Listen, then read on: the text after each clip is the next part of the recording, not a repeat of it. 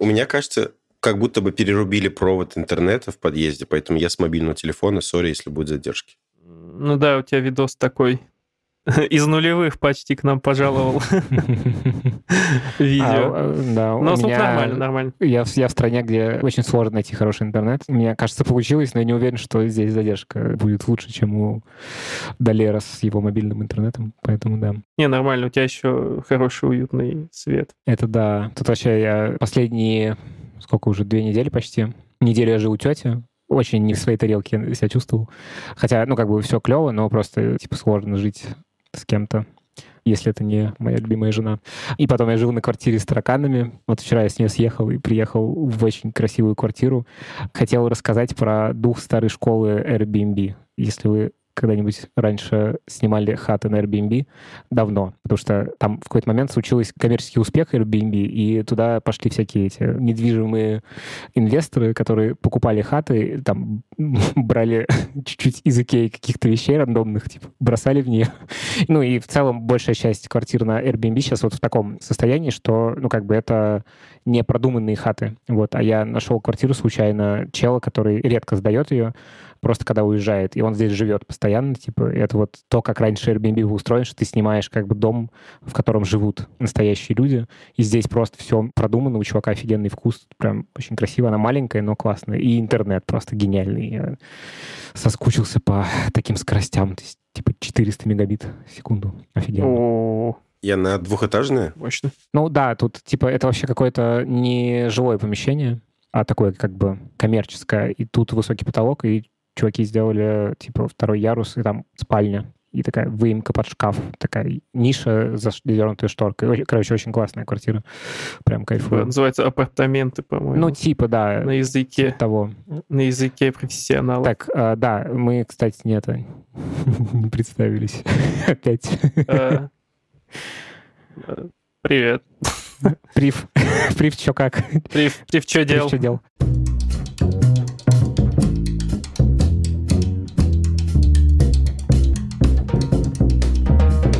Всем привет! Это подкаст Хоба, 87-й выпуск. Раз в неделю собираемся, обсуждаем какие-то волнующие нас темы, новости недели, статьи и все такое. Меня зовут Далер. Я Коля. Я Лева. Давно меня здесь не было, поэтому напоминаю вам про отзывы и оценки. Отзывы и оценки. Отзывы и оценки. И что еще? А, и Boosty. Boosty. Подписывайтесь на Boosty.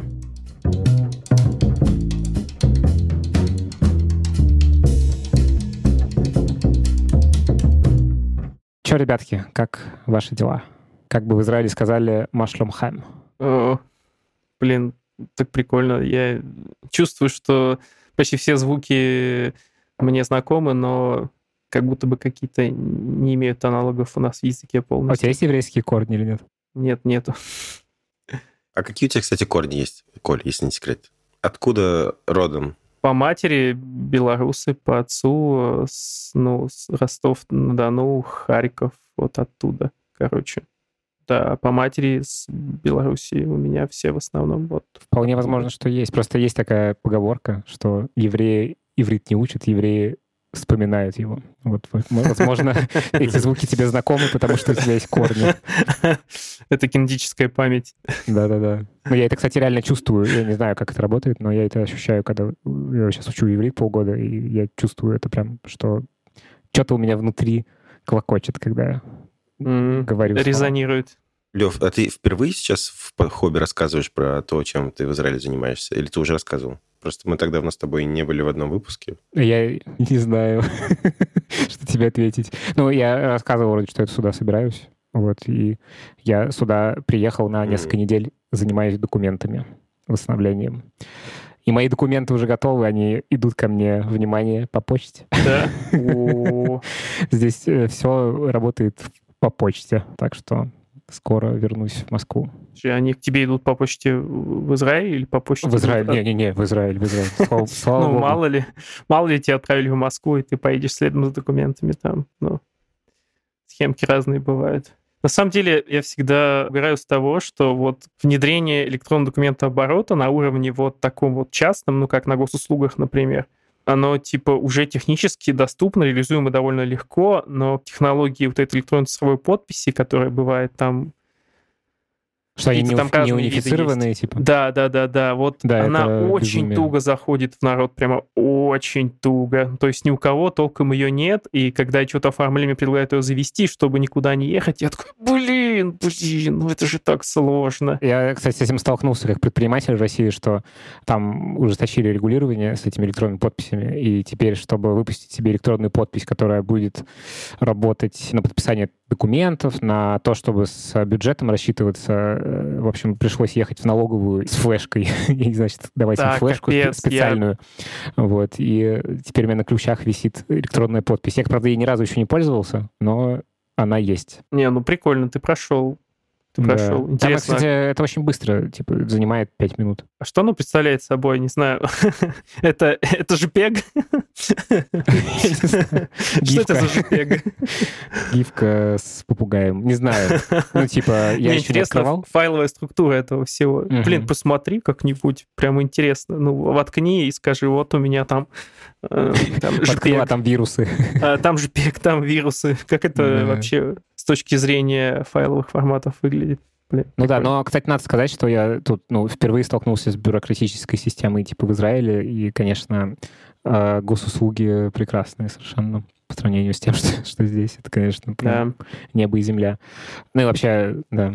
А что как банкинг? Банкинг я пока не знаю, потому что э, я жду, пока мне придет А. документ, и тогда я смогу открыть счет в банке, и тогда уже я столкнусь. Ну, как бы говорят, что, в общем, сервиса тут особо нет Мгм. такого. Я много про это, кстати, думаю, почему так получилось, что в России реально финтех очень сильно стартанул. У меня есть две гипотезы, одна из них не моя. Моя про то, что, типа, у нас такой суровый был оффлайн всегда, что онлайн, когда появилась возможность, наложившись на не очень суровое регулирование, потому что ну, в России регуляция всяких банковских штук, происхождения денег и типа всякого такого, оно гораздо слабее, чем типа в других странах, особенно которые по американской э, кредитной системе существуют. Вот, э, что, в общем, это дало бум. А вторая версия, что мы просто проскочили тот период, который все остальные ребята давно уже до него дошли, и примерно на нем же остановились, потому что, как бы, если что-то работает, то, ну, нахера это менять? Типа мы Вот. прыгнули из ничего в digital. Ну да, то есть мы типа, вот есть эта картинка великая про то, как устроен agile, что вы там типа, ну, канбан, что вы, вам нужно пройти путь от лошади типа до машины, и вы не сразу проектируете машину, пересаживаясь с лошади на машину, а типа сначала там какой-нибудь скейтборд, потом из этого делаете самокат, и постепенно усложняясь, там, доходите до мотоцикла и до машины в конечном счете. Конечно, ну, смешно, это не так работает, но как бы мы как будто бы реально с коня на машину пересели. И Мгм. эта машина, она гораздо ближе в будущее, чем та машина, на которой здесь остановилось это развитие. И плюс система регуляций, она не дает так сильно расти стартапам в этой сфере конкретной. Вот. Мгм. Поэтому тут нету точек, тут нету типа банков, к которым мы привыкли. э, появляются какие-то штуки. Есть такая есть штука, называется бит. Это типа такой как бы виртуальный кошелек. Самая близкая аналогия, наверное, это Сбербанк онлайн для России, где просто все там бабушки за цветы переводят, типа у метро. Ну, это уже очень, очень неплохо, если такая штука есть, и она работает стабильно. Ну, она тоже, типа, такая не супер клевая. Ну, то есть, условно, вичата здесь нету. А какой самый жесткий хай-тек можно встретить, вот, который ты встречал? Ну, самый такой хайповый, классный. Насколько я знаю, здесь большая часть... Тут вообще же страна, она как бы построена вокруг обороны, и странообразующая история — это армия. Да, кстати, здесь э, прикольно, что ты сказал слово хай-тек, потому что в Израиле IT — это то, что у нас называется типа системные администраторы, типа чуваки, которые бэк-офис помогают настроить, там, компьютер принесут себе, там, Word поставят. А хай-тек, типа, это э, как раз то, что мы называем IT, всякие пирожка продуктов, вот это все, разработчики всякие такие дела. Вот, и здесь большая часть стартапов связана так или иначе как бы с э, всякими оборонными нуждами. Но не знаю, что тут есть. Ну, GetTaxi отсюда, например, компания Waze, навигация всяческая, тоже отсюда. Что здесь еще такого есть, что я встречал? Ну, как бы на улице я хай-тек не встречаю.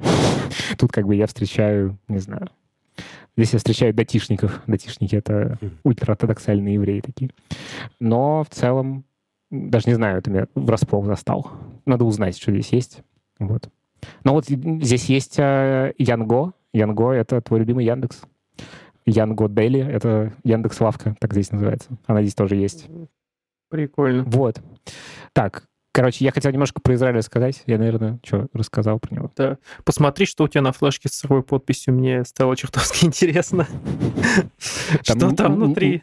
Нюцы этого э, налогового контролера. Вот да, как оно вообще, что Я прям сейчас не могу это сделать, потому что для этого нужно э, открыть ноутбук, который вдруг сзади меня стоит. Ну ладно, мы оставим это, на потом. Конкурс. Э, можем устроить конкурс. Напишите, что там может быть. Из заявленного ты не рассказал, что тебе кайф, что тебе не кайф. Ну, короче, во-первых, я не очень понимаю, в каком я статусе здесь. Внутренне просто. Типа вот я приехал, и вроде тут море и солнце, и я как будто бы турист. Но я не совсем турист, потому что я гражданин. И у меня всякие флешбеки еще из детства, потому что я здесь жил пару лет, когда я был совсем маленький. Это странно, что они вообще есть, флешбеки. Поэтому у меня довольно сложное переживание с Израилем. Такое, ну, типа, не в смысле сложное по-плохому, а в смысле просто многогранное. Поэтому я не понимаю, как относиться к купанию в море. Типа, странно это звучит сейчас, конечно. Ну, в общем, да. Как к нему можно относиться? Тормозни. Ну, типа, это не отпуск. Я не чувствую, что это отпуск у меня море очень плотно в голове, как у любого русского человека, ассоциируется с отпуском. Ну, у любого, кто не в южном регионе живет. Мы это обсуждали, э, вот буквально сегодня я записывал подкаст с Сашей Виноградовой. Она музыкантка и преподавательница, она здесь живет, э, сюда переехала в октябре 2021 года, и она тоже говорит, я вот, типа, очень странно себя ощущать все время в тепле, и я никогда в тепле столько времени не была, и мы вообще как бы из холодной страны, и для нас как бы тепло — это что-то ассоциирующееся с отдыхом, а ты как бы здесь живешь. Это очень тоже странное переживание. Это влияет на работоспособность как-то, типа? Ну да, просто... Тебя немножко, немножко размазывает. Какой-то вайб другой, да. Ага. Вот. Э, ну и плюс э, в целом сложность моих переживаний, там, то, что я встретился с частью семьи, с которой я кучу лет не, не виделся, со своими двоюродными племянниками, племянницами, короче. И, ну, самое главное, конечно, это то, что вокруг иврит, который я последние полгода учу, и я буквально на днях ощутил какой-то boost прям на последнем занятии с преподавателем. У нас был ну, обычный урок. Я сидел в кафе в Тель-Авиве и реально почувствовал, что я по-другому начал воспринимать язык. Как-то, короче, мне проще как будто бы что-то говорить на нем. Потому что я просто последние там две недели нахожусь в нем. Прям, типа, это не теоретическое изучение, а просто я вот как зашел в самолет в авиакомпании «Иляль» и услышал какие-то там Экстрим Вишмоны, там вот это, какие-то цифры кто-то говорит, во сколько мы прилетим. И я такой, вау, нифига себе. Это то, что как бы я слышал два раза в неделю, типа, у преподавателя. А тут оно как бы просто везде, везде эти надписи. Я уже потихонечку как будто бы э, лучше стал читать. Ну, в общем, какой-то прорыв случается. Вот. А не кайф, ну, как бы я приехал буквально на следующий день, тут началась э, операция «Рассвет», и бросали ракеты. Вот. Я был в той части, где ракеты не бросали, и там не было тревоги. Но, типа, мои друзья в Тель-Авиве, они сидели в бомбоубежище. И, ну, как бы это страна, и вообще арабо-израильский конфликт довольно сложная тема, большая, на которую не будем сейчас рассуждать. Но, в общем, это да. такая проблемная часть. Короче, в целом довольно прикольно. И э, хотел про тель сказать, что если здесь побываете, это, мне кажется, прикольный город. Я последние полтора года живу за городом в Подмосковье. И у меня было ощущение, что я больше никогда не захочу жить в городе, а тут Тель-Авив какой-то прикольный с точки зрения соразмерности человеку, что ты, ну, какой-то, ты как будто в нем себя ощущаешь прям, ну, человеком, не знаю, как это объяснить. Типа не очень высокие здания, и просто население Тель-Авива это там 500, может быть, 600 тысяч человек, а в Москве типа это сколько там? 14 миллионов по официальной статистике. Вот. И вот это ощущение, что вроде большой город, и вроде тут какой-то движ, но ты все равно, у тебя есть какое-то личное пространство все равно. Вот. И это довольно интересно. И зелено, прикольно, и вообще красиво устроенный город с точки зрения градоустройства. Вот. Короче, я заканчиваю на этом говорить про Израиль. Израиль. вот. Э, и это... Давайте про Давайте про биткоины. Про биткоины. Да. биткоины.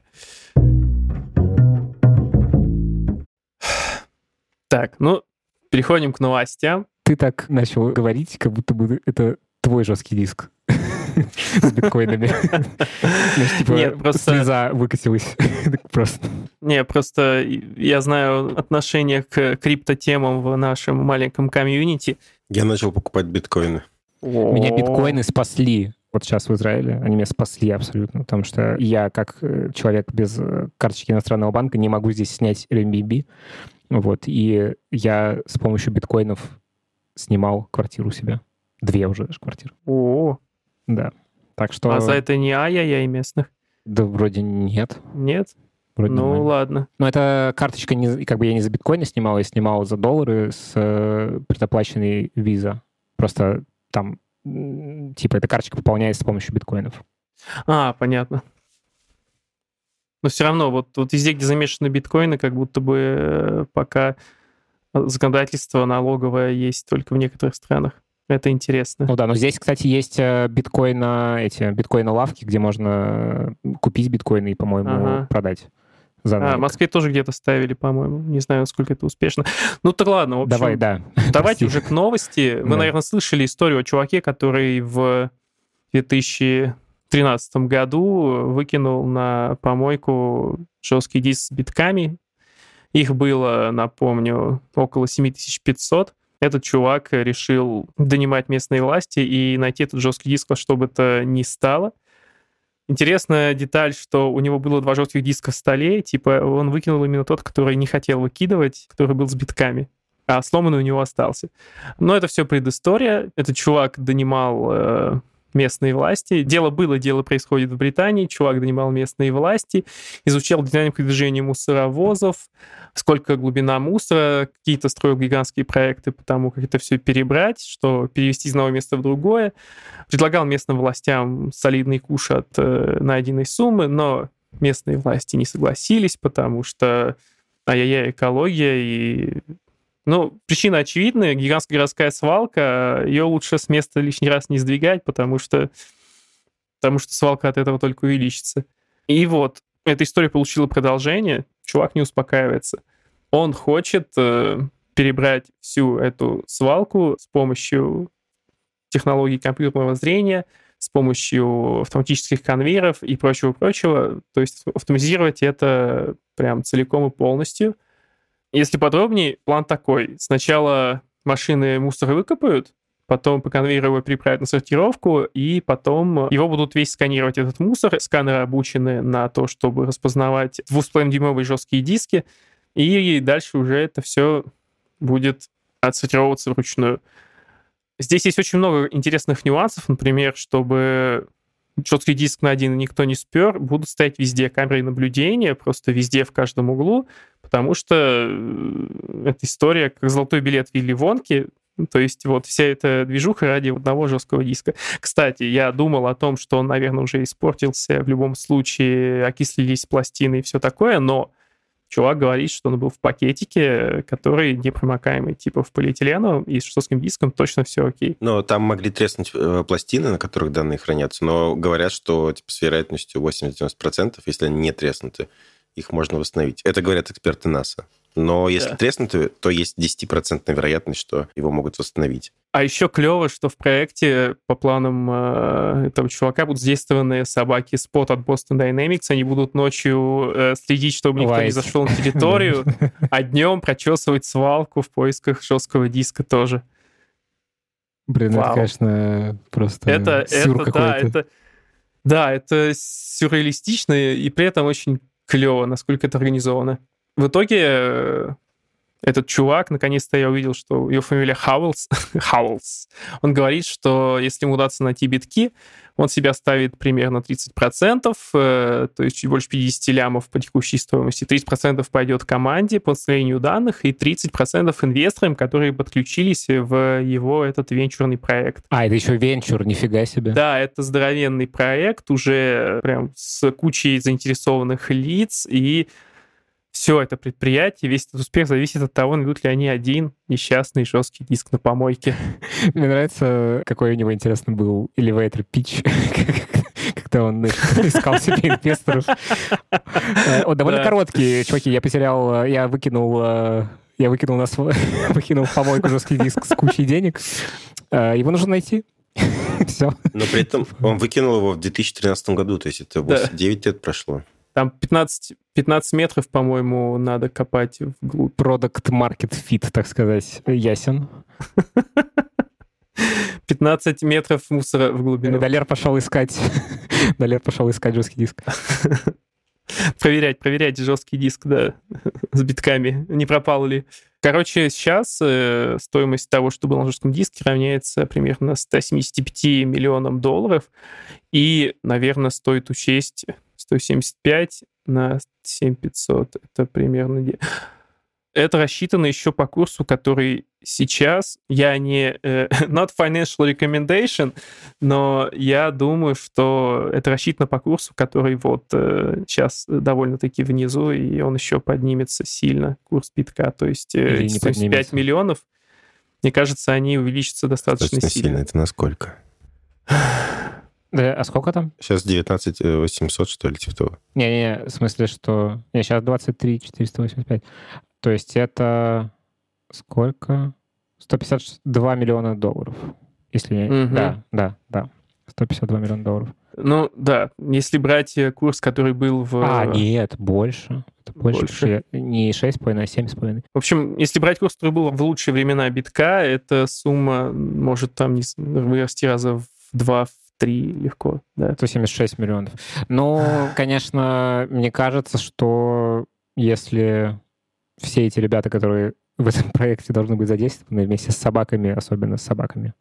Бостон Динамик, мне кажется, можно больше денег заработать, mm-hmm. если что-то полезное сделать. Ну, типа, очень э, рискованный проект. Типа, наш стартап занимается поиском иголки в стогу сена. Мне интересно, а вдруг э, диск уже кто-то нашел? Ну, И да. это, же, это же хрен следишь. Ну, я не знаю, если у чувака, конечно, есть э, адрес его кошелька, то он может регулярно мониторить операции, которые связаны с этим кошельком. Ну, то есть, если вот операций нет никаких, значит, диск лежит на помойке, все нормально. А, это, подожди, он из э, Англии, да?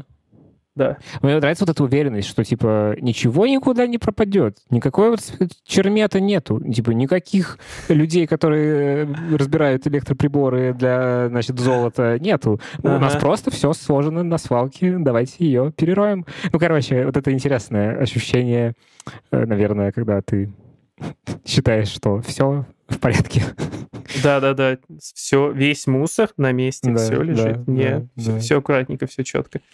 А. И пакет не порвался, знаешь, ну типа пакет эти не порвался. пакеты не рвутся. Это, да, это отдельный слайд. Отдельный слайд презентации, да. Порвался ли пакет? Да. Нет. Я no. уверен. Nope. nope. Точка. Да. да.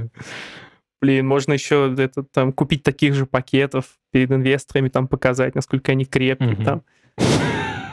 Там это, это должен быть как Да, этот пакет мы облили кислотой. Смотрите, да, да. все без проблем. Этот пакет мы хранили в отходах неделю. Смотрите. Блин, ну, конечно, не знаю. Я, конечно, иронично скорее на это все смотрю, а вы?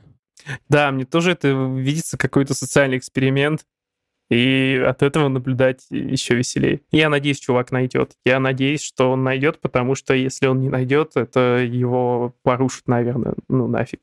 Ну, это какая-то дикая фиксация еще, да? Да, это дикая фиксация, и я не думаю, что он переживет это, учитывая, сколько он всем задолжал денег, потому что людям он будет платить вне зависимости от того, найдут они что-то или нет, насколько он денег попадет, ну, тут путь в петлю довольно вероятен возможен сильно, да, переживаю. Тут в комментариях на Хабре предлагают ему уже написать э, книгу потом по мотивам своих поисков и продать права на экранизацию. И на этом потом заработать. Ну, еще, конечно, думаю, что это была бы гениальная мистификация, если бы это была мистификация. Просто чувак э, всем рассказал, что вот есть такой жесткий диск, а его на самом деле нет, например. Да-да-да, это пранк сотого левела, да. Пранк битком. Да. Погнали дальше. Дальше серьезная темка. Да, очень в тему, кстати, следующая статья. Статья на моем любимом ремайндере. Он вроде как бы остановил работу такую активную, но там периодически выходят новые материалы. Я проверил дату, все нормально. 12 августа этого года. Статья называется «Почему факты не переубеждают». Это статья переводная, эксперта по мотивации, которого зовут Джеймс Клир. Блин, интересно, это псевдоним? Джеймс Клир. Статья о том, как устроена работа с фактическими аргументами и вообще возможно ли поменять чужое мнение, как может мнение поменяться. Я сейчас прям сильно, наверное, вдаваться в статью не буду, просто какие-то основные штуки, которые мне понравились в этой статье, э, расскажу. Мне кажется, что она довольно неплохая, и рекомендую ее прочитать.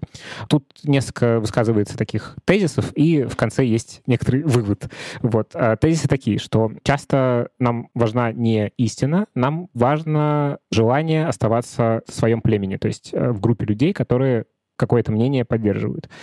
И иногда мы в эти вещи верим, потому что нам важно быть хорошими в глазах вот этих людей из племени. Вот. А следующий как бы аргумент в том, что факты переубедить не могут. То есть когда тебе просто наваливают факты, то тебе довольно сложно поменять свою точку зрения. Опять же, потому что ты часто ощущаешь себя ну, в некой группе и вот эта расположенность в группе, она сильнее, чем какие-то там факты, которые тебе пытаются рассказать. И здесь приводится цитата Авраама Линкольна, если мне не нравился человек, значит, надо познакомиться с ним поближе. Аргумент в том, что факты не переубеждают, переубеждает дружба. И что там еще в статье э, автор говорит, что чтобы кого-то переубедить, поешьте с человеком, совместная трапеза помогает сблизиться. И вообще, что это сильно работает на эмоциональном, а не на каком-то рациональном уровне.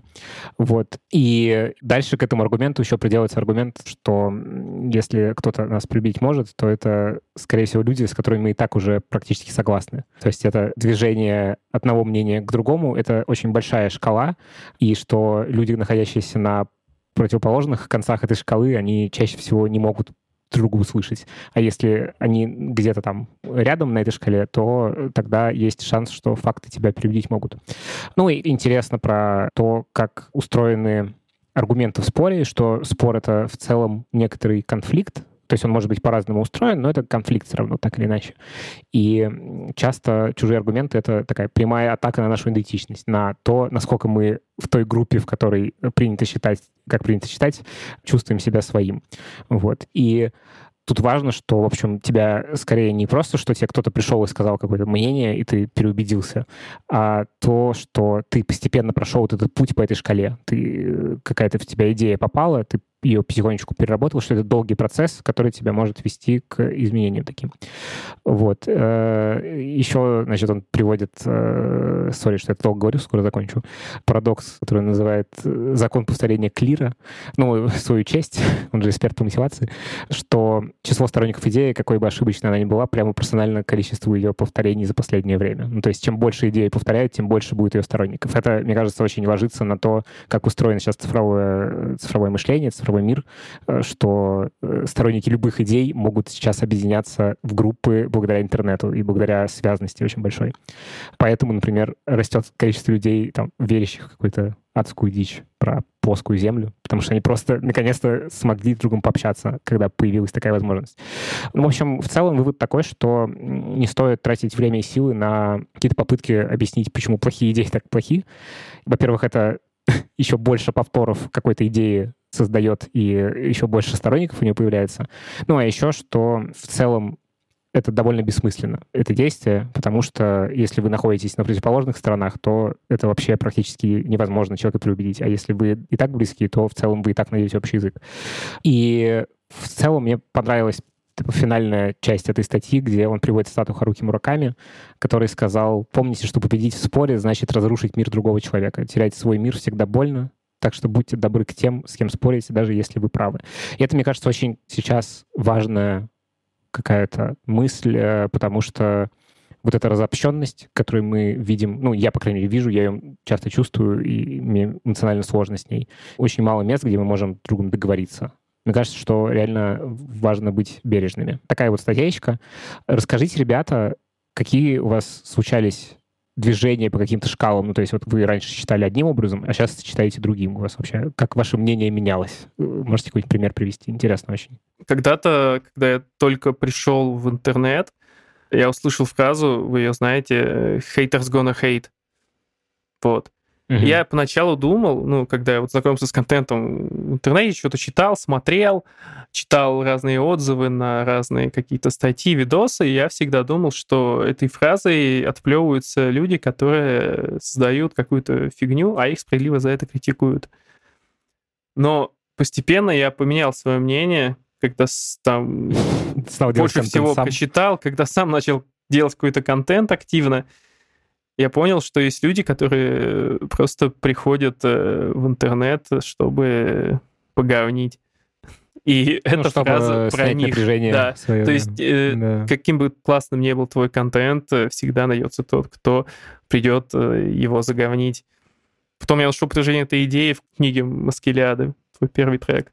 Угу. Но начинал я с того, что это просто отмазка для тех, кто недостаточно крутой в своих э, начинаниях и творческих каких-то проявлениях. Да, и, кстати, клевый пример. Я, я, я, кажется, вспомнил, но я не уверен, что это подходящий пример.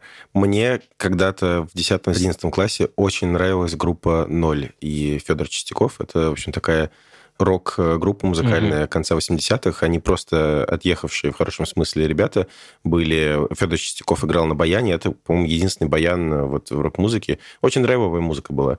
Но они были еще отъехавшие в том, что Федор Чистяков увлекался наркотиками, и там просто и в музыке это выражалось, и карьера его тогда закончилась ну, тем, да, что... там песня «Человек и кошка». Да, например. карьера его закончилась тем, что он в наркотическом угаре стал на свою э, подругу нападать, кажется, с ножом. Вот. И потом он э, пропал, и в какой-то момент он нашел вроде как примирение с собой, стал свидетелем Иеговы, и тут, кажется, вынуждены сделать ремарку, что это вроде признанная экстремистская организация в России, да? Входит в перечень некоммерческих организаций, в отношении которых судом принято вступившее в закон силу решение о ликвидации или запрете деятельности по основаниям, предусмотренным федеральным законом о противодействии экстремистской деятельности. Запрещенная, Запрещенная организация, обычно да, говорят. Запрещенная организация в России. Да. Да. Достаточно общее, исчерпывающее. И я помню, очень фанател, сидел на сайте, и там был какой-то форум. И для меня, мне кажется, вот эта вот перемена его... А он, кажется, он тогда уже начал выпускать, что ли, какой-то э, новый, новую свою музыку, и она у него была совсем другой, не такой, как бы, вот, драйвовый. И, и абсурдный, да. Они такие, мне кажется, абсурдисты в каком-то смысле, как аукцион, тоже в какой-то Может похожий. быть, да. Но вот новая музыка его мне как-то вот не зашла. И, возможно, я был разочарован вот в этой вот перемене. Я посчитал почему-то, что его становление свидетелем стало концом его личности, каким-то регрессом, э, ну, в общем, и я что-то там, я надеюсь, ничего не писал на форуме, потому что у меня вот у знакомых семьи была у нас есть подруга, которая когда-то была свидетелем Иеговы, и она как бы отзывалась там не очень хорошо, кажется, о них. Но на самом деле, ну, это ни, ничего не, не говорит вроде как об организации. Я, к сожалению, мало про нее знаю, но мне кажется, что это нормальная организация вроде бы, не проблематичная вроде. Вот. Но, но запрещенная почему... в России. Но запрещенная в России, да. К чему я это говорю? К тому, что мне тогда казалось это проблемой, и я строил какие-то, думал что-то писать там на форуме, вот эти вот безумные комментарии. И сейчас я понимаю, что, блин, человек нашел в этом э, какое-то свое счастье. Он э, смог э, справиться со своими демонами вот с помощью этого. И надо только порадоваться, какое право я вообще Как-то имею. с собой примириться, да. Да, да. это мое личное да. разочарование. Мои какие-то были тогда ожидания, что вот есть какой-то человек, есть какой-то его образ, и он каким-то определенным образом должен там развиваться и там 28 лет умереть как настоящая рок-звезда, скажем так. Вот. 27? 27, да, сори. Вот такой вот спектр, помню. Резонирует то, что вы рассказываете. И мне кажется, Короче, наверное, самое такое, ну, глобальное, если про мои какие-то ощущения говорить, э, история про то, что э, Короче, оно коррелирует с тем, что и Коля сказал, и Далер, что э, в целом, когда человек э, что-то резкое делает, очень просто, вот мы сегодня говорили с Сашей как раз в моем подкасте, он, который выйдет, не знаю когда, но, надеюсь, довольно скоро, что довольно просто в себе вот это увидеть семечко, которое расцветает в ненависть, когда ты сталкиваешься с чем-то резким по отношению к себе или с чем-то страшным, что-то, что тебе непривычно. И она говорит, что я в себе это когда вижу, я старательно это ну, то есть я понимаю, что это есть, это семечко, оно, оно есть, но я не даю ему прорастать. И вот это ощущение терпимости, мне кажется, оно очень важное, когда ты не пытаешься, во-первых, переубедить кого-то, во-вторых, не пытаешься сразу свое мнение высказать и осудить какого-то человека за его какие-то изменения. Это вот на примере музыки, кстати, очень часто, что мы, когда любим какого-то исполнителя, то, как Далер рассказывает, что мы ждем от него, на самом деле, э, те же самые эмоции, которые мы получили, когда с ним впервые познакомились, и ждем от него такой же музыки. И когда он начинает менять свой творческий путь, не знаю, там, делать треки, которые нам менее понятны, это вот прикольно э, было какое-то интервью с Иваном Дорном, когда он начал делать свою, типа, сложную музыку. GTD у него альбом вышел, где там вообще супер ломаное, все переломанное. Все такие, блин, что за херня, где там, типа, не надо стесняться. Или э, когда к нему приходит на диджей-сет, там есть такой видос, где какие-то две девчонки говорят, да, Иван Дорн обоссанный, че он свою не ставит, типа, мы пришли его песни послушать. Ну, короче, что э, вот это ощущение, что у людей свой какой-то путь, они как-то продвигаются, меняются, типа, и мы все меняемся, мне кажется, это очень важное в целом в жизни понимание и дающее такое, ну, какое-то умиротворение с, с миром вокруг. Сейчас э, вспомнил цитату и открыл ВКонтакте у меня есть страница ВКонтакте, где я все еще иногда веду цитатник. Я добавляю туда любимые игры, фильмы и цитаты, чтобы, когда у меня спросят, что у меня любимое в играх, фильмах, цитатах, я мог вспомнить, что я писал на странице и быстро ответить. Это удобно. А, и вот там у меня лежит э, цитата Боба Дилана. То, что тебе нравится моя музыка, еще не значит, что я тебе что-то должен. Да. Да. Это сказал Боб Дилан, ну, вроде бы. Интернет сказал, что это сказал Боб Дилан. Ну, или Боб Дилан, или Мураками. Ну, ну короче, Мураками, да. Глубокая мысль, хорошая. Кайф. Как сказали бы в Израиле, «Эй, the cave». Блин, клево. Ты так, ты так челово говоришь на иврите. Это приятно. Что там еще у нас осталось? Ну вот короткой одной строкой про сигнал. То, угу. что недавно хакеры взломали сервис Twilio. Он занимается верификации телефонных номеров для мессенджера Signal. Вот. И некоторые данные, около 1900 пользователей, оказались раскрыты. Я вот привожу ссылку, она будет в описании э, на телеграм-канал Самата Галимова, который ведет подкаст «Запуск завтра». И он как раз э, поясняет немного про то, что все это значит. То есть, если читать новости, э, возникает ощущение, будто бы мессенджер-сигнал как бы взломали. Ну, все, типа, да. да. Но вот Самат, он считает по-прежнему, что сигнал это самый защищенный мессенджер вообще, который существует, и хакеры не получили доступ к перепискам, просто потому что это невозможно. Переписки существуют только как бы на ваших устройствах, потому что там вот это end-to-end шифрование. Не как в Телеграме, переписка не хранится в, на серверах Телеграма. Вот. И максимум, что смогли сделать хакеры, они как бы перерегистрировали аккаунты на себя, потому что они получили доступ к смс соответственно. Но даже вот сам факт того, что произошла перерегистрация, она как бы собеседник твоему сообщается в интерфейсе сигнала. Перепискам доступа нет.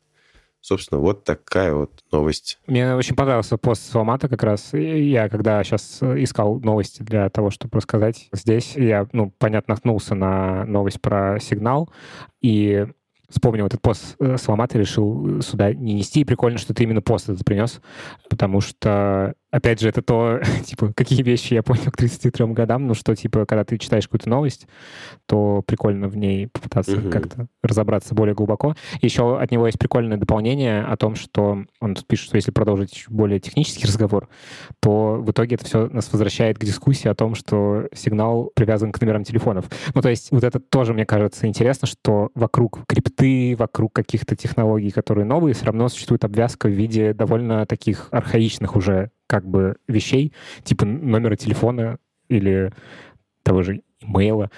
В общем, это интересный кейс э, вот в эту копилочку. Ну вот в случае с соцсетями я могу понять, э, потому что, кажется, номер телефона — это такой способ немного контроля и верификации тебя как личности. И, например, вот Binance же есть, и там номер телефона и паспорт ты показываешь.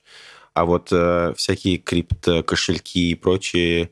Ну, то есть Другая часть есть, вот, тоже связанная с криптой, в которых номер телефона не просят, ну, как раз для того, чтобы сохранять э, секьюрность. Кстати, да, вот идеальный пример есть VPN-сервис Mulvat э, шведский.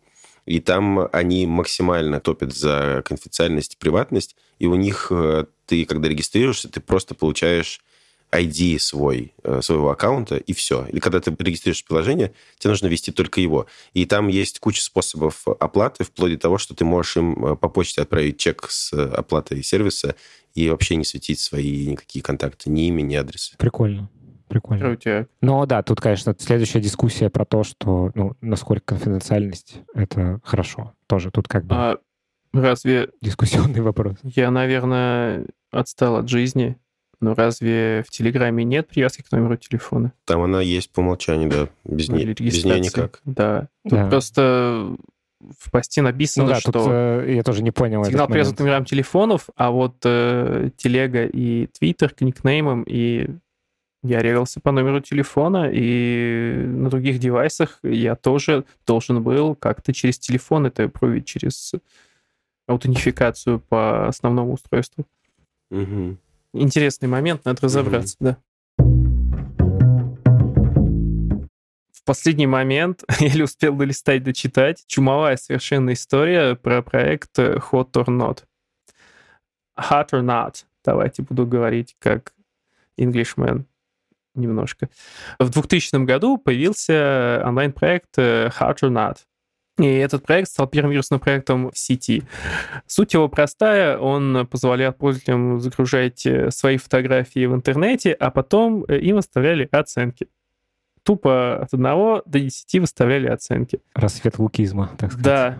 Ну, в принципе, такой прообраз э, задолго до Инстаграмов и прочих подобных сервисов. Ну и Фейсбука И даже на самом Фейсбука, деле, да. потому что он же начинался именно как э, такой сервис. В общем, э, первый сервис э, общеизвестный, который использовал вот эту вот э, модель оценки другими пользователями, выходя за рамки вот этого вот веб, веб 1.0, который типа только поток информации от э, кого-то к нам предлагал. Этот сервис выходил за эти рамки и предлагал вот взаимодействие между пользователями уже прямое с помощью оценок. Этот проект э, сделали два студента, просто просто вот так вот пили пиво, говорят, и э, заценивали девушек мимо проходящих и решили вывести это в digital. Этот проект э, стал просто невероятно успешен, очень быстро. Они заработали кучу денег, э, они все делали в лаборатории института, где учились, Беркли, и обрушили нафиг трафик всего с факультета, где они учились. Но самое интересное, что они пошли дальше этого сервиса и сделали на его основе сервис MeetMe, который работал точь-в-точь как Tinder. Только это было вот, вот тогда вот, в 2000 каком-то лохматом году. Они сделали Tinder, тоже там э, основная концепция, что вот есть фотка, э, ты свайпаешь туда-сюда, ну не свайпаешь, там э, провишь или не. Перекладываешь из папки в Да, папку перетаскиваешь. А, в Norton да-да-да, Commander. Ctrl, э, Ctrl-C, Ctrl-V. Ну, и если у вас какой-то взаимный матч, вас связывают. Что еще здорово, что этот проект э, пошел дальше, даже вот этого вот сервиса. Совместно с кем-то они участвовали в создании э, Твиттера, Твиттер, ё-моё, и у них на сервере бесплатно они хостили пилотный Твиттер, самый первый в 2006 году, который запустился, они его хостили у себя, вот эти вот чуваки с Ого. Photornode, да, они уже имели какое-то количество денег и помогали Твиттеру. Еще они стояли у истоков э, BitTorrent, знаете, что это такое? Да. Замечательный BitTorrent тоже э, хостился. Незапрещенная организация на территории России. Возможно, нет. запрещен, но думаю, уже пофиг всем. Тут, да. Э, ну, не знаю. В общем, BitTorrent тоже начинался именно благодаря Hotornode, которые помогли чувакам.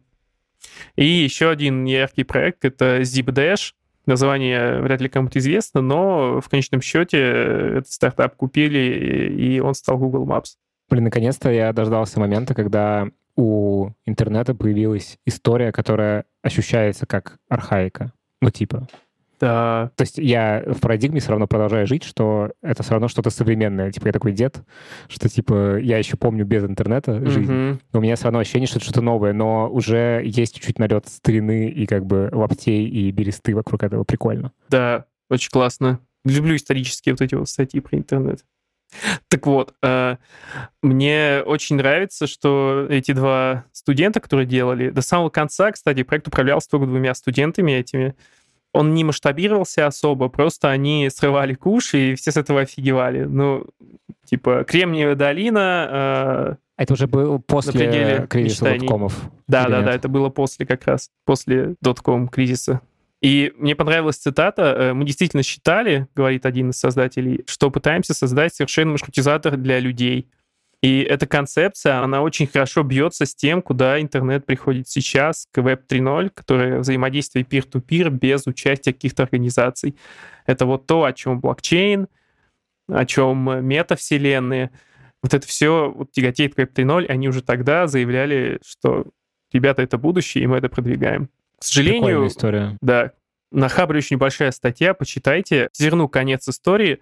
Ребята закончили институт, степенились, э, женились, и, как один говорит, э, говорит один из них, мы продали Hot or Not, чтобы выкупить наши жизни. Они продали его компании Авид, Авид. Авито? Нет, Авид, Авид Life Media. Продали, продали его на Авито. Они продали его компании Авид Life Media, причем довольно недорого. И грустненько, что это произошло перед появлением смартфонов, которые э, открыли новый мир для стартапов, то есть они Подожди, могли... А, Авид это же вроде кто-то, Авид, кто занимается да, это что-то связанное с видео... музыкальными штуками, видео всякими Да, это видео продакшн. Мне кажется, это те ребята. Авид Life Media, это та компания или нет? Секунду, я гуглю.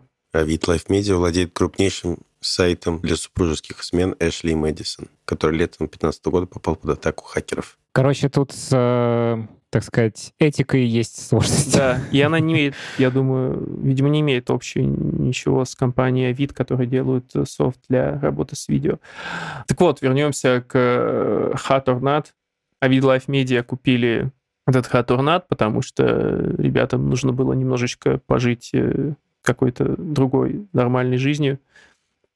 Потом Not купил уже Баду, и на основе его они э, сделали свой дейтинг-сервис, который, по сути, ну, повторял изначальную концепцию и сейчас является ну, догоняющим конкурентом Тиндера. Что прикольно, что Хаторнат перевоплотился в собственного, считай, внука. Тоже создатели об этом говорят. Такие дела. И вот постепенно название компании позабыли, хотя история чертовски легендарная. Да, статья кайф, прочитаю. Статья большая, кайфовая, и надо добавить, что тут есть ремарка в конце, что при переводе на русский э, автор упустил большую часть, связанную с извинениями создателей за, собственно, лукизм, за отсутствие diversity и, в общем, за этические моменты, которые они не учитывали при создании сайта. Это было при переводе отброшено. Мне понравился комментарий, ну, типа, русскоязычное комьюнити. Там, типа, один комментарий в статьи. Или не один, или... Э, один коммент, да. Там один коммент, да, и там, значит, цитата вот это, ну, кусочек текста про то, что, значит, не учли вот эти этические оправдания создателей. При переводе статьи там просто человек написал «спасибо». Типа, господи, Россия не готова. Да. Такие дела. Статья большая, посмотрите, почитайте. И, да, может, даже оригинал лучше глянуть. И напоследок новости, ребят. Мы решили возродить рубрику с вопросами от дорогих слушателей. Мы поднимем заново форму, в которую можно все задавать, чтобы мы все увидели и на все ответили. Нас на это вдохновила Эвелин Фоссит, наша слушательница. Привет, Эвелин. Надеюсь, я правильно говорю э, имя и фамилию. Вопрос такой. Вы все постоянно учитесь, развиваетесь, познаете новые темы. Делаете ли вы реферат, конспект темы лекций, которые смотрите? И если да, то когда и в какой форме? Начну с себя. Я просто открываю свой Notion, делаю новую страницу и валю все туда. Стараюсь по максимуму использовать, если необходимо, там какие-то скриншоты, поменьше писать текстом, если что и побольше как-то все систематизировать, там, заголовки, короче, сразу нормальную иерархию сделать, чтобы я мог потом впоследствии посмотреть. Но сейчас это э, все выливается в свалку страниц в Notion. Иногда я открываю Notion и что-то перечитываю. Что у вас, ребят? Я просто как раз до записи размышлял о том, что хорошо бы где-то еще поучиться. И сейчас, ну, в общем, я как-то чувствую некоторый застой в своем образовательном процессе. И из того, чему я сейчас учусь, я учусь ивриту, и у меня конспекты, ну, вот именно на занятиях с преподавателем у меня, я занимался сначала по Ютубу, и там у меня такие были подробные конспекты, я прям очень все фиксировал детально. Вот. А на занятиях с преподавателем это не получается так э, быстро делать, поэтому я там пишу просто новые слова и какие-то штуки, которые мне показались важными в процессе нашего обучения в процессе того, о чем мы обсуждали. Вот. Я веду это на iPad ручкой, вот этой Apple Pencil. Вот. Мне вообще э, прям по кайфу стало. Я наклеил себе наклейку, которая шершавый делает экран.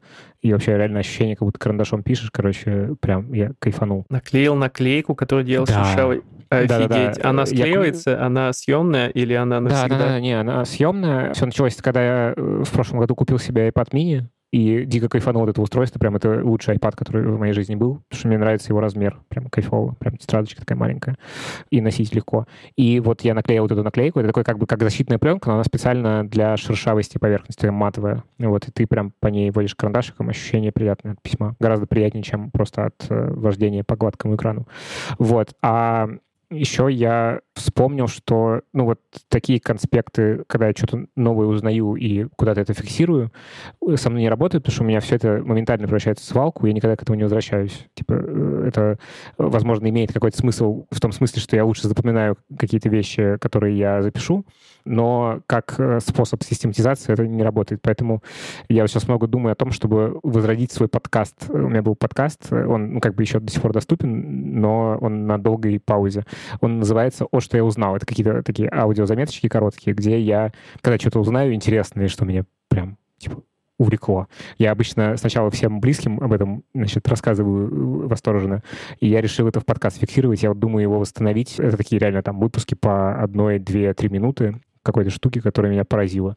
Вот. Э, и я думаю, что это прикольный способ хранения чего-то интересного и дележки с другими. Да, это здорово. Это еще и прокачивает э, твои навыки э, говорения, речи, ораторства. У меня не получается вести конспекты, хотя кажется идея очень здоровская. Тема. Мне ментально сложно почему-то. Я каждый раз, когда начинаю, я сразу забрасываю, как будто нужно отдельно силы тратить на чтобы это, этот э, процесс поддерживать. Но я стараюсь э, сохранять э, быстрые ссылки к лекциям всяким, которые я читаю или смотрю в Ютубе. Я в последнее время очень много в Ютубе смотрю всякого про программирование и пользуюсь гениальным, мне кажется, приложением, называется Raindrop.io. Это такой как бы сервис для хранения закладок. Вы можете тегировать заметки, он может искать сразу по всем, может прямо сразу открывать эти страницы. Еще гениально то, что у него есть API, и, соответственно, все твиты, которые я лайкаю, они автоматически там складываются. Все видосы, которые я лайкаю, они тоже там складываются. Поэтому Raindrop.io э, очень крутая штука, при том, что как бы есть бесплатная Выглядит и платная офигенно. версия, и бесплатная позволяет очень многое. В том числе как раз я рассказывал, что я участвую в еще одном подкасте на работе, называется «Летучка», и к нему как раз э, я, когда готовлюсь э, к выпускам, я открываю там статьи наши на трендах, и э, с помощью вот этого Raindrop.io я как бы выделяю... Там инструмент позволяет внутри как бы страниц помечать цветом. А типа это расширение для браузера такое? Да, да? если установить расширение для браузера, но есть отдельное приложение, вот можно скачать. Вау. Вот, и Блин, я хочу это. Расширение для браузера позволяет э, внутри страницы как бы хайлайтером выделять разными цветами какие-то ну, тексты. Вот. И я выделяю основные мысли, чтобы во время выпуска можно было вспоминать, о чем я вообще хотел поговорить. А платная версия как раз позволяет вам, э, вот если вы читаете статью на сайте, выделять не просто цветом, но еще там какие-то пометки, конспекты писать. Вот, бесплатная позволяет только выделять цветом. И я думаю, что когда-нибудь э, я обязательно начну пользоваться платной версией. Блин, офигенно. Кстати, у них прикольный прайсинг, типа 3 доллара в месяц или 28 долларов, то есть 2,8 в месяц, если за год платишь. Довольно щадяще для такого сервиса. Клево. Угу. Блин, и все, я себе поставил, зарегался и добавил. Вот Блин. это вот, вот эта вот рекомендация, ты, конечно, супер. молниеносная. Это здорово. Да, кайф. Эй, the кайф. Спасибо, Эвелин, за вопрос, который нам помог. Хотя мы этого не ожидали. Raindrop.io. Да. Все узнали о Raindrop.io. Так, на вопрос ответили. Тут еще есть пара абзацев. Эвелин пишет, Э, не вопрос, просто в тему. Технологически сегодня проверить частоту целостности автомобиля камерами и внутри, и снаружи не проблема в регионах с 5G и свободой данных. Читайте вне Европы. Это отсылка как раз к теме прошлого выпуска или позапрошлого, где я приносил, в прошлом выпуске я приносил тему про перегонщиков э, автомобилей каршеринга. Да, спасибо, спасибо за комментарий. Я, я так и думал, что это сделать э, довольно просто с точки зрения технологий, но защита данных, конечно, да. Читаю дальше сообщение. Есть еще вопрос про музыку, но стиль забыла. Найду, допишу, простите. Э, прощаем, ждем, пишите. А, и, наконец, э, спасибо за рассказ про low-code приложений. Рассказывайте еще. Далер? Вот э, рассказываем про Raindrop.io. Да, вот еще одна полезняшка. Ссылка на форму с вопросами, где вы можете задать нам вопрос, снова доступна. Ссылка в описании подкаста. Заходите, задавайте вопросы. Может быть, за это время, что рубрики не было, может быть, вопросы появились новые. Я сегодня хочу сделать некоторый перформанс, потому что Аделя с нами сегодня нету, и некому на скорость зачитать наших прекрасных бустианцев, я не знаю, как... Бустеры. Это? Бустеры. Ребята, которые на Boosty помогают нам, на сервисе Boosty, ссылка в описании, помогают нам, поддерживают нас копеечкой, рублем. Еще Patreon, там еще несколько человек на Патреоне осталось. Да, но Patreon что-то тут у нас э, в России говорят это, все. Да, но Три у нас осталось, по-моему, там человек а, 3-4, да, их да, тоже не стоит забывать. тоже большое. Хочу провести некоторый перформанс, я хочу медленно прочитать с толком, с расстановкой наших прекрасных спонсоров. И сейчас должна заиграть какая-то музыка расслабляющая, не драйвовая. Большое спасибо. Sailor Moon, Боровский Богдан, Фир Давс Муродов, Александр Лиан, Константин Ульянов, Куджи Бики, Виспер, Альфред, Афред Дисон, Эль Н, Карина Дудка, Альпака из Никарагуа, Артем Шевченко, Артур Болицкий, Грачик, Дэн, Дмитрий Логвинов, Евгения Давыдова, Максим Сафонов, Пермяк «Соленые уши», Раньше я был другой Ак, Савол Апостолов, тот, кто пытается покинуть Омск и покинул, обитатель. Спасибо вам, ребята. Да, спасибо большое. Все, все заснули на этом моменте, кажется. А это с Патреоном? Это вот весь список. Это весь список. А, хорошо. Если кого-то забыл, простите меня. Радио релакс. Ну, как обычно, радио релакс. Самое время очнуться и написать нам что-нибудь в отзывах. И, и оценочку. Напи- зайти в чат и да, долбануть оценочку, зайти в чатик, э, закинуть, э, может быть, вопросик в новой открывшейся форме, которую мы приложим в описании подкаста. Вы знаете, что делать. Мы всегда рады любой движухе с вашей стороны. Спасибо вам, ребята. Всем пока и хорошей недели. Спасибо. Спасибо, что остаетесь с нами. Йом-тов. Пока-пока. Как сказали бы в Израиле. Ой, нет, не Йом-тов. Йом-тов — это добрый день, э, хорошего дня. А Шавуатов. Хорошей недели. Yeah. Всем пока. Пока.